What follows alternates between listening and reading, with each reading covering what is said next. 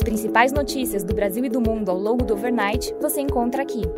Este é o Direto ao Ponto com Felipe Sichel, um podcast do Banco Modal. Bom dia e bem-vindos ao Direto ao Ponto. Hoje é quinta-feira, dia 24 de março, e estes são os principais destaques esta manhã.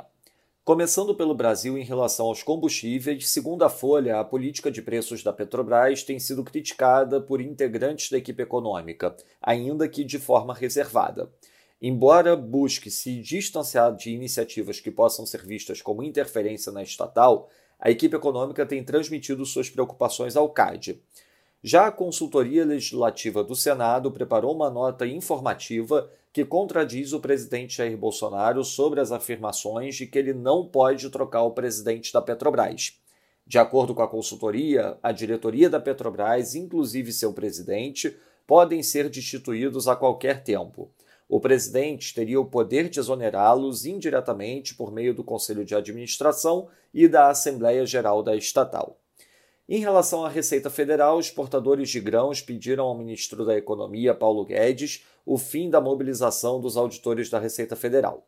Em ofício enviado na semana passada, a Associação Nacional dos Exportadores de Cereais informou que há atraso na emissão de certificados fitossanitários necessários para o exportador receber seu pagamento.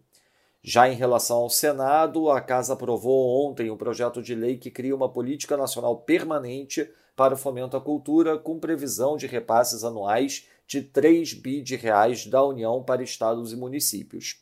A proposta, que passou a ser chamada de Nova Lei Aldir Blanc ou Aldir Blanc II, foi aprovada por 74 votos a favor e nenhum contrário, com somente uma abstenção. O texto segue agora para a sanção presidencial. Sobre as eleições, a Folha destaca que alas majoritárias do PT apresentam hoje ao comando partidário um documento que avaliza a aliança do ex-presidente Lula com partidos do centro. Unidas, as três correntes que assinam o texto representam 65% do Diretório Nacional. Passando para o setor internacional, destaque na zona do euro e no Reino Unido para a divulgação dos flash PMIs. No Reino Unido, o Manufacturing PMI teve leitura de 55,7, abaixo da expectativa, enquanto o Services PMI teve leitura de 61, acima do esperado 58. Com isso, o Composite PMI ficou em 59,7. Na zona do euro, o Manufacturing PMI agregado ficou em 57, acima do esperado, enquanto o Services PMI ficou em 54,8, marginalmente acima do esperado 54,3. Destaque para a surpresa positiva no Manufacturing e no Services PMI da Alemanha e na surpresa negativa do Manufacturing PMI da França, contra a surpresa positiva do Services PMI francês, com leitura de 57,4 ante esperado 55,1. Vale destacar em todas as leituras do PMI a evidência da pressão de preços derivada da guerra na Ucrânia. Na Alemanha, segundo a Reuters, a coalizão de governo chegou a um acordo para um programa de aumento da independência energética. Já a respeito da questão energética europeia, Joe Biden deve anunciar envios diretos de gás para a Europa em sua visita em Bruxelas.